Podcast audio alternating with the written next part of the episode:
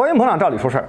众所周知呢，今天的蒙古国在历史上的很长时间内啊，都是中国的领土。到了近代，在其他国家的操纵下，蒙古国实现了独立。独立以后的蒙古国，在国人的印象中呢，一直都是一个经济落后、科技水平低下，而且呢，严重依靠游牧业、矿产业的一个内陆国家。但从另一个角度来看呢，其实也不然。接下来呢，咱们就看看到底是怎么回事儿。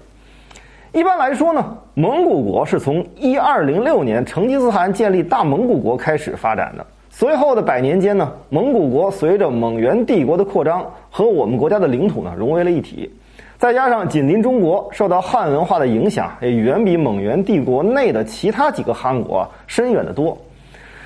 清朝建立以后，自然而然的就成为了中国的固有领土，被纳入了清朝的版图。然而，晚清国力衰弱，对于外族入侵根本就无力招架，而外蒙古地区呢，也就是如今的蒙古国，一直就蠢蠢欲动，想要独立。沙俄在当时啊，还想在中国西北作乱，分裂清朝。蒙古国后来甚至单方面的宣布了独立，尽管中国政府一直不承认，但是在民国时期，这段糊涂账啊，被其他西方国家插手，变得越来越说不清，最后不了了之，蒙古国就真的彻底独立了。独立以后，蒙古国在后续的几十年里啊，开展了全国上上下下的体制改革，彻底的脱离了中国的影响。然而，受制于地理原因和历史因素，蒙古国的经济一直都不太景气。而由于经济不发达，也就导致了技术不够成熟，进而导致资源的利用并不高效。事实上，蒙古国的各类资源相对它的国土面积而言，还是相当丰富的。譬如，蒙古国蕴藏着大量的煤、钨、金、铁等矿产资源，其中铜、钼的蕴含量甚至在全世界排名在前列，在亚洲排名第一。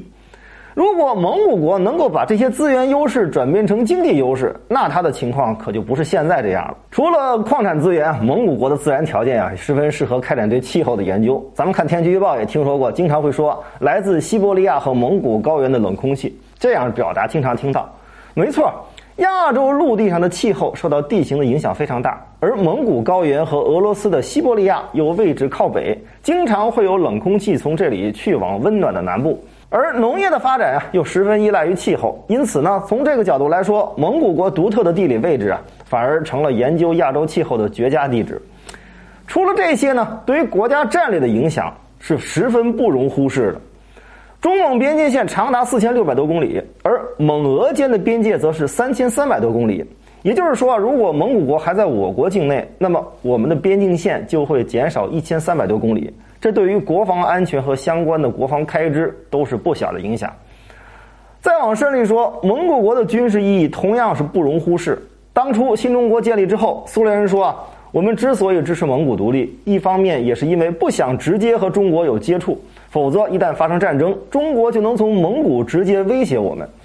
的确呢，蒙古国往南可以进攻中国的心脏，往东紧邻着资源丰富的工业重地，往西呢天然屏障众多，安全条件好；往北则紧邻西伯利亚，对于俄罗斯有着相当大的威胁。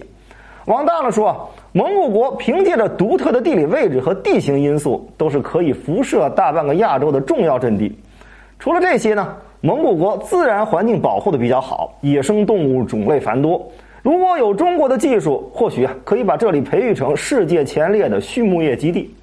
因此呢，蒙古国其实并不穷，它落后的是经济，但它的战略意义、自然环境等独特的天然优势是永远都无法改变的事实。